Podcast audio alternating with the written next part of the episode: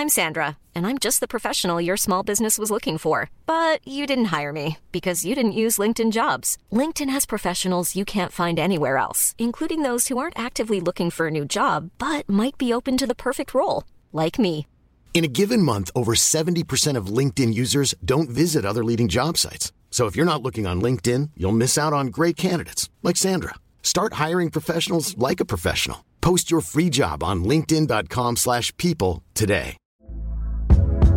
Hey there, it's Michelle Norris. I'm host of a podcast called Your Mama's Kitchen. When I travel, I'm usually looking for a way to find a taste of home when I'm not at home. And one of the things I love to do when I am at home is entertain. And Airbnb allows me to do that. When I was in California recently, I rented a house that had a great kitchen. And when we were sitting around the table, we we're all thinking, we're in someone else's house. Someone could be in all of our homes as well.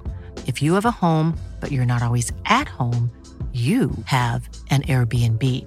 Your home might be worth more than you think. Find out how much at airbnb.com/slash host.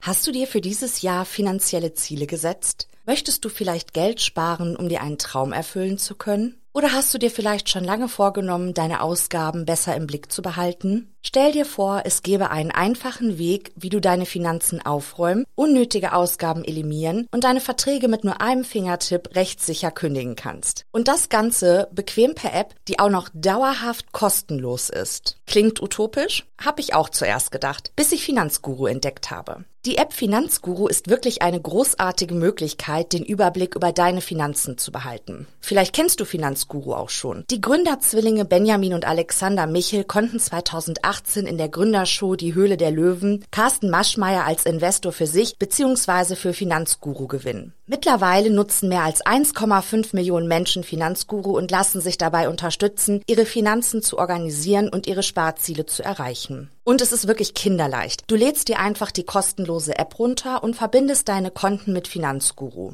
Dabei ist es völlig egal, ob es sich um ein Girokonto, Kreditkarte, Depot oder Kryptobörse handelt. Um deine Daten musst du dir übrigens keine Sorgen machen. Dank eines Drei-Stufen-Sicherheitskonzeptes sind sie bestmöglich geschützt. Niemand außer dir kann deine Daten bei Finanzguru sehen. In der App werden all deine Einnahmen und Ausgaben automatisch kategorisiert und übersichtlich dargestellt. Finanzguru zeigt dir auch alle deine Verträge an. Und in der App kannst du sogar überflüssige Abschlüsse per Fingertipp rechtssicher kündigen und hast wieder ein paar Euro gespart. Und für nur 2,99 Euro monatlich kannst du mit Finanzguru dein Geldmanagement auf das nächste Level heben. Du bekommst mit Finanzguru Plus eine Fülle von leistungsstarken Funktionen, wie zum Beispiel detaillierte Budgetanalysen und personalisierte Finanztipps. So behältst du die Kontrolle über dein verfügbares Budget. Und das Allerbeste, mit meinem Code MORD3 kannst du als Neukundin oder Neukunde Finanzguru Plus drei Monate statt nur sieben Tage kostenlos testen. Einfach die App downloaden, dein Konto verknüpfen und im Reiter Mehr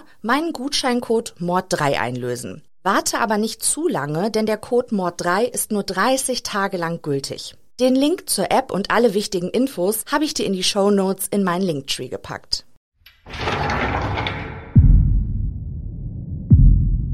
Willkommen bei Von Mord und Totschlag. Ein True Crime Podcast.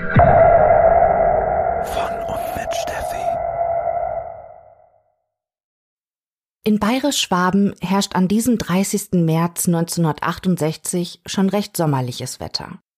Bis zum Nachmittag scheint es auch ein gewöhnlicher Samstag zu sein.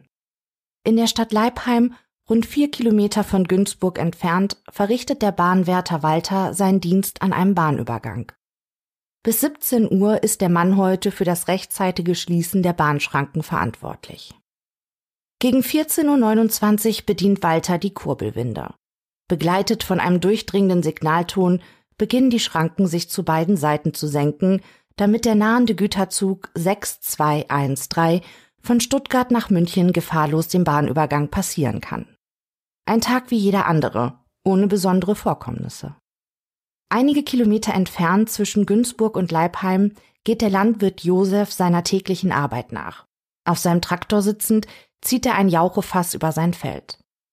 Gegen 14.30 Uhr bemerkt der Bauer, dass die Tonne so gut wie leer ist. Josef schwingt sich wieder auf seinen Traktor und macht sich auf den Weg zu seinem Hof in Günzburg, um das Fass wieder mit Jauche aufzufüllen.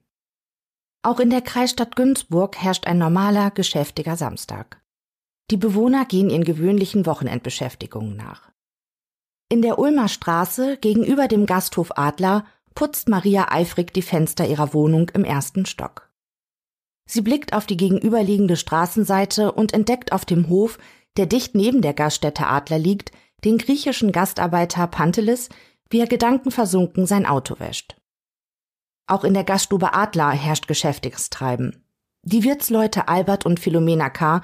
sind mit Reinigungsarbeiten beschäftigt und bereiten den Gastraum für das Abendgeschäft vor. Sie schrubben den Boden, bestücken die Theke und richten die Tische mit hellen Tischtüchern her. Das ältere Ehepaar K. hat die Gaststätte schon seit 33 Jahren gepachtet. Größere Reichtümer erwirtschaften die Wirtsleute aber nicht. Ihr Umsatz schwankt zwischen 800 und 1000 D-Mark im Monat. Die meisten Gäste im Adler sind Schützen und Jägerkollegen des Wirtes Albert. Aber auch Geschäftsleute, Patienten einer nahegelegenen psychiatrischen Klinik und Laufkundschaft kehren gerne in das Gasthaus ein. Nur junge Leute verirren sich selten hierhin. Gegen 14.30 Uhr ist Magda aus dem gegenüberliegenden Haus damit beschäftigt, die Eingangstreppe zu wischen. Dabei sieht sie, wie die Gastwirtin Frau K. aus der Eingangstür des Adlers tritt und den Eimer mit dem Putzwasser auf der Straße entleert. Die beiden Frauen nicken sich lächelnd an. Frau K. winkt ihrer Nachbarin zu. Ein Gespräch ist nicht möglich, der Straßenlärm der vorbeirauschenden Autos macht eine Unterhaltung unmöglich. Und so widmet sich Magda wieder der Eingangstreppe und die Wirtin geht zurück in die Gaststube. Gegen 14.45 Uhr verlässt der Adlerwirt Albert die Gaststätte, um einen Besuch zu machen. Er verabschiedet sich von seiner Frau Philomena. Spätestens um halb fünf will er zur Gaststätte zurückkehren. Die 71-Jährige nutzt die Verschnaufpause vor dem Abendgeschäft. Sie greift nach der Tageszeitung und setzt sich an einer der Gasttische. Doch die Ruhe ist nur von kurzer Dauer. Am frühen Nachmittag betritt ein fremder Mann das Wirtshaus. Philomena K. scheint der Gast nicht ganz geheuer zu sein. Denn schon kurz nach seinem Betreten öffnet sie beide Fensterflügel neben ihrem Tisch. Das ist ein bekanntes Vorgehen der Wirtin, wenn sie allein mit einem Gast ist, der ihr unsympathisch erscheint. Die beiden daneben liegenden Fensterflügel, direkt an dem Tisch, wo der Gast sich hinsetzt, sind allerdings schon vorher und somit zufälligerweise auch sperrangelweit geöffnet. Gegen 15 Uhr blickt die Nachbarin Gerda aus ihrem Fenster auf die Ulmer Straße und erblickt einen ihr unbekannten Mann. Der Fremde zieht ihre Aufmerksamkeit auf sich, weil er einen hellen Hut mit, wie sie fand, unpassend breiter Krempe trägt. Einige Sekunden beobachtet sie den Mann, der an der Ecke der Adlergaststätte am Vereinsaushängekasten steht. Die Zeugin beschreibt den Unbekannten später als etwa 40 Jahre alt, circa 1,75 Meter groß und von hagerer Statur. Irgendetwas an seinem Verhalten findet die Nachbarin komisch und seine Kleidung erscheint ihr unpassend. Deshalb vermutet sie in ihm einen Patienten des nahegelegenen psychiatrischen Krankenhauses. Den gleichen Mann wird die Nachbarin gegen 15.30 Uhr noch einmal erblicken, als er an der Gaststätte Adler vorbeieilt. Zu diesem Zeitpunkt wird der Tod schon in dem Wirtshaus eingekehrt sein und zahlreiche Günzburger Bewohner werden sich vor der Gaststätte versammelt haben.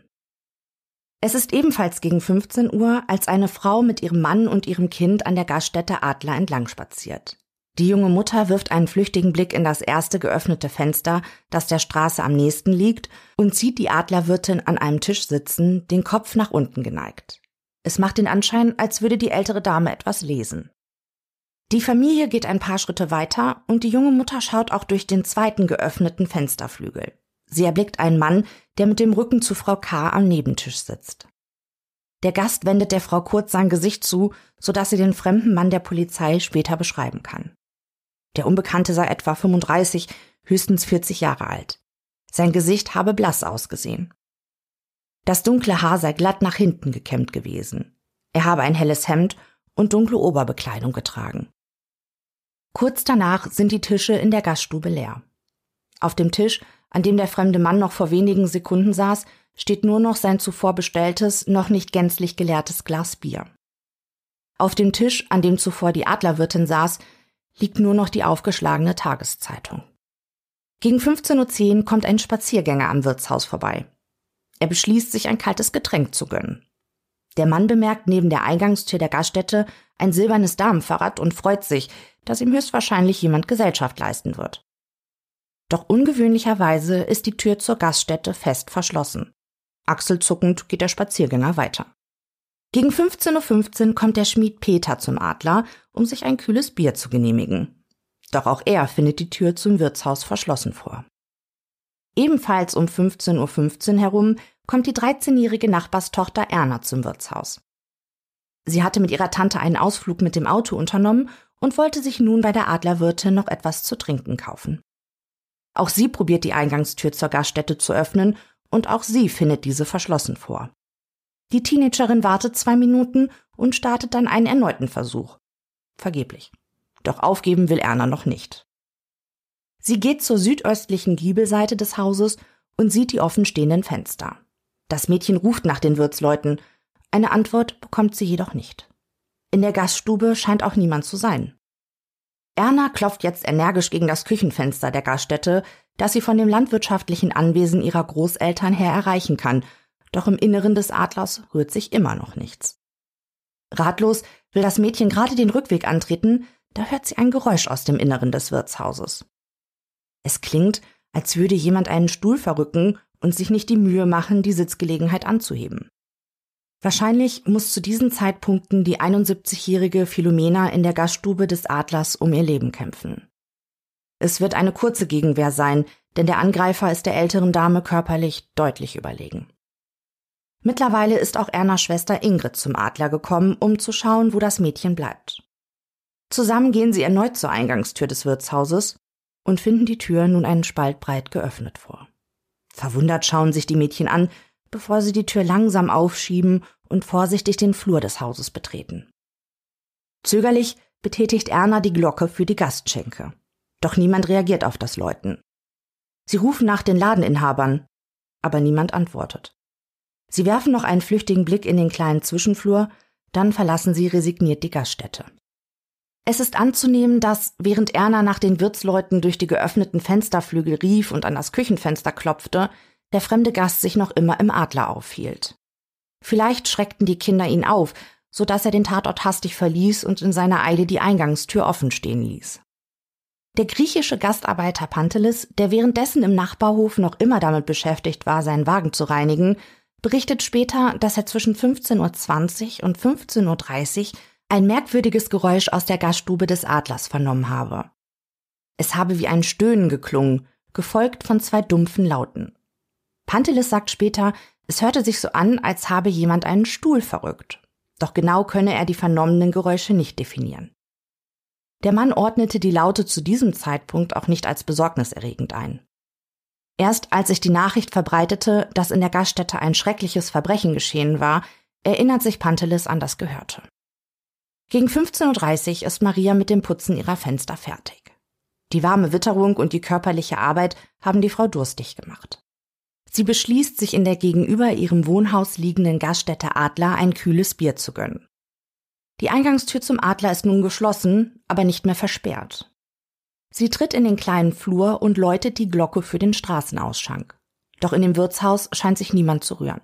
Maria ruft nach den Adlerwirten, doch eine Antwort bekommt sie nicht. Sie schaut nach rechts und sieht, dass die Tür zur Gaststube offen steht.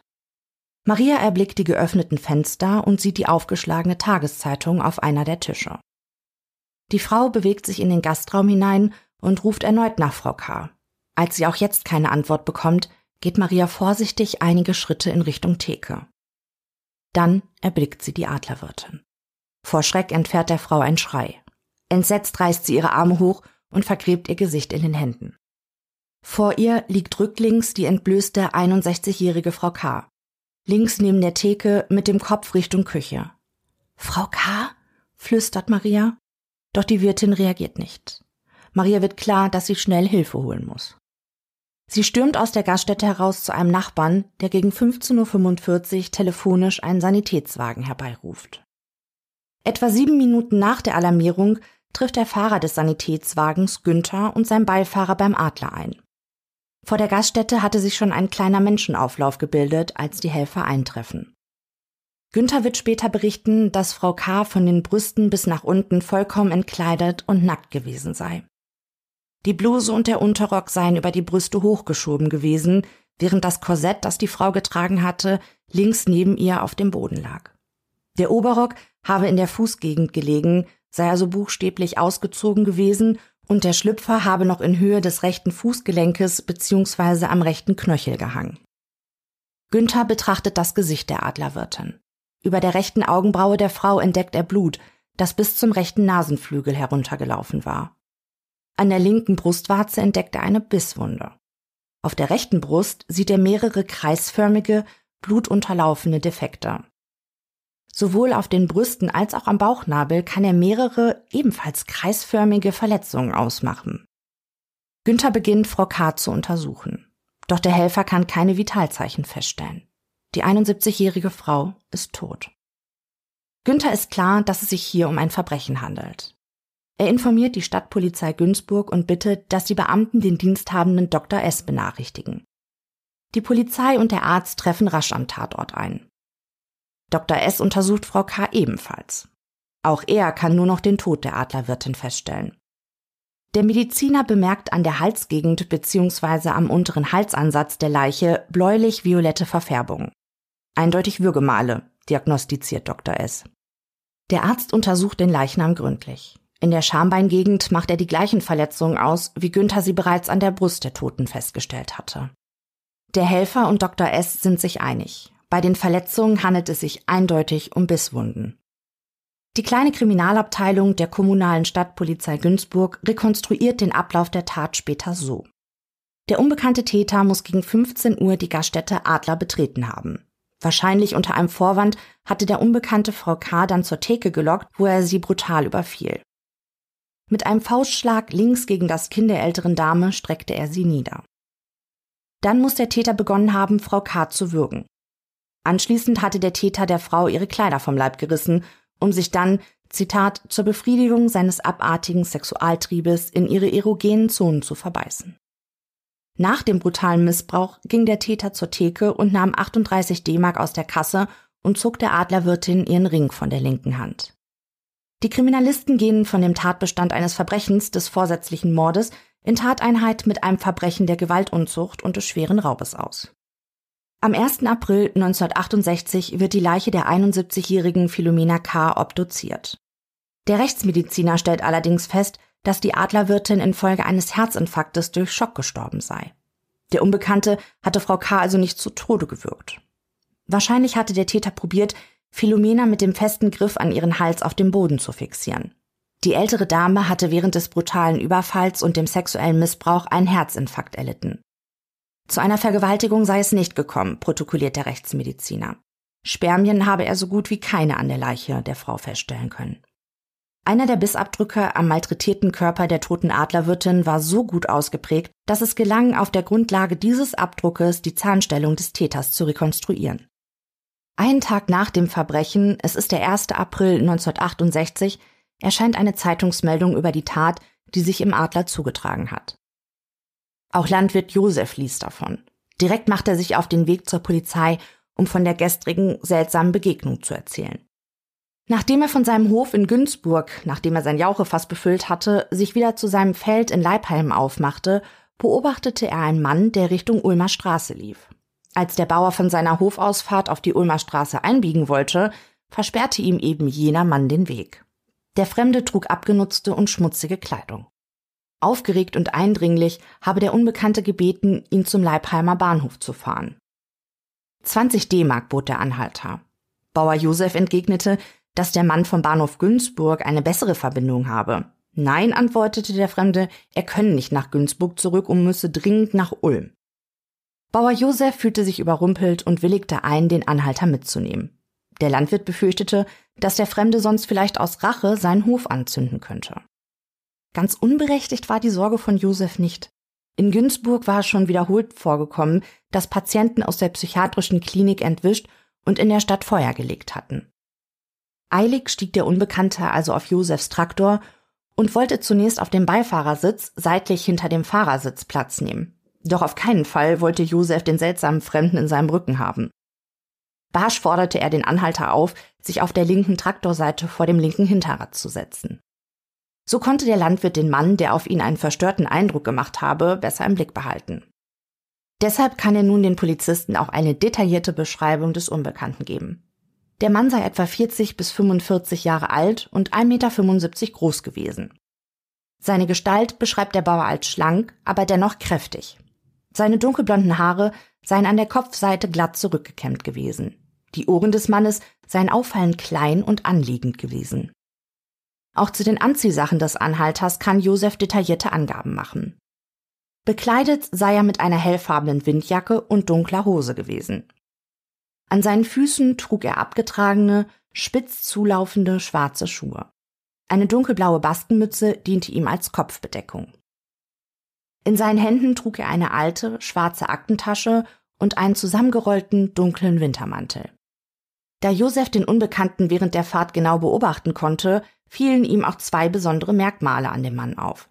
Zum einen hatte er eine kleine Warze unter dem linken Ohrläppchen. Und zum anderen bemerkte Josef, dass der kleine Finger der linken Hand des Mannes seltsam eingebogen, Zitat, verkrüppelt gewesen sei. Als Josef außerhalb des bebauten Gebietes in den ersten Feldweg einbog, habe er den unheimlichen Mitfahrer gebeten, vom Traktor abzusteigen. Doch der habe sich nicht dazu bewegen lassen. Resigniert fuhr Josef weiter Richtung Wald. Dort sprang der Unbekannte eilig vom Traktor. Josef rief dem Anhalter noch zu, dass er durch den Wald an die Donau gelangen würde und ihn dort ein Fußweg zum Bahnhof Leipheim führen würde. Ohne einen Abschiedsgruß lief der unheimliche Mann los und verschwand im Wald. Nach der Aussage von Bauer Josef leitet das Bayerische Landeskriminalamt eine Fahndung nach dem Unbekannten ein. Der unheimliche Anhalter wird als Spur 10 in der Ermittlungsakte geführt. Noch am selben Tag wird gegen 13 Uhr aufgrund der Aussage von Bauer Josef ein sogenannter Stöbereinsatz Richtung Leipheim organisiert.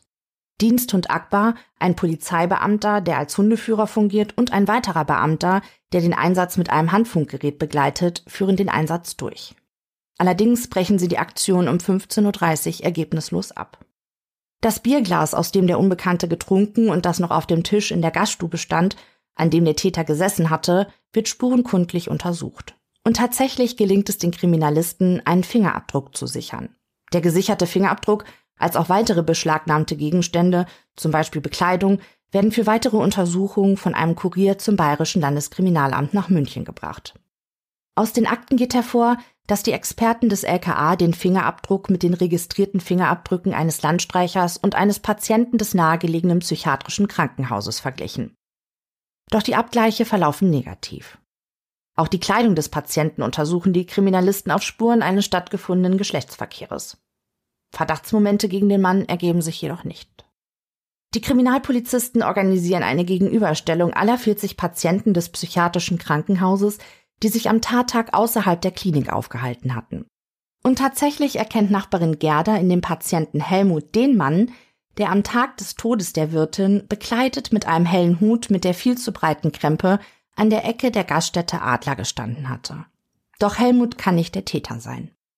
Der Mann hat für den Tattag ein wasserdichtes Alibi. Von 14 bis 16 Uhr hatte sich der Mann in der Gaststätte zum scharfen Eck aufgehalten. Die Gäste konnten sich noch gut an den geselligen Helmut erinnern, der zur Belustigung aller an jenem Tag seine Jodelkünste zum Besten gab. Das Wirtshaus zum scharfen Eck befindet sich nur wenige Meter von der Gaststätte Adler entfernt, so dass Helmut den Tatort sowohl auf dem Hin- als auch auf dem Rückweg zur Klinik passieren musste. Die Kriminalpolizisten konzentrieren sich jetzt auf den Landstreicher Gerhard. Der Mann ist wegen Körperverletzung und Widerstandes gegen die Staatsgewalt bereits vorbestraft. Die Beschreibung der jungen Mutter, die mit ihrer Familie am Tattag am Adler entlang spazierte und den fremden Gast gesehen hatte, passte auf das Aussehen von Gerhard. Die Polizei schafft es auch tatsächlich, den Mann ausfindig zu machen. Doch auch er hat ein wasserdichtes Alibi für die Tatzeit. Zudem schließt Bauer Josef bei einer Gegenüberstellung Gerhard und auch den jodelnden Patienten aus der Gaststätte zum scharfen Eck als den unheimlichen Anhalter aus. Auch Bahnwärter Walter meldet sich bei der Polizei, um den Beamten von seiner Beobachtung zu erzählen. Am Tattag sei ihm ein Mann aufgefallen, der den Bahnübergang zwischen 16 und 16.30 Uhr passiert habe. Der Fremde sei auf der Hauptstraße Richtung Langnau kommend in Richtung Ortsmitte von Leipheim gelaufen. Walter beschreibt den Unbekannten als etwa 50 Jahre alt, circa 1,75 Meter bis 1,80 Meter groß und von schlanker, aber dennoch kräftiger Gestalt. Das Gesicht des Mannes sei mager, die Gesichtsfarbe hell gewesen. Der Bahnwärter habe auch gesehen, dass der Fremde eine Kopfbedeckung getragen hatte. Er habe jedoch nicht feststellen können, ob es sich um eine Mütze oder um einen Hut handelte. Zur Bekleidung des Unbekannten kann Walter den Polizisten mitteilen, dass er mit einem dunklen Mantel und einer dunklen Hose bekleidet war. Die Bekleidungsstücke hätten abgetragen gewirkt. Auch sei dem Bahnwärter eine abgewetzte, schwarze Aktentasche mit Metallschließen aufgefallen, die der Mann bei sich getragen habe. Etwa eineinhalb Wochen nach dem tödlichen Angriff auf die Adlerwirtin meldet sich eine weitere Zeugin, die den Unbekannten beobachtet hatte. Am Tattag habe sie mit ihrem Mann im Schrebergarten rechts der Ulmer Straße kurz vor dem Bahnübergang Gartenarbeiten verrichtet. Es sei so gegen 15.30 Uhr gewesen, als sie einen unheimlichen Fremden erblickte. Der Mann habe trotz der sommerlichen Witterung einen Wintermantel getragen, dessen Kragen er hochgestellt hatte. Auch eine dunkle Aktentasche, die der Unbekannte bei sich trug, sei ihr aufgefallen. Solange sie den Mann beobachten konnte, probierte er vorbeifahrende Autos Richtung Leibheim zum Anhalten zu bewegen.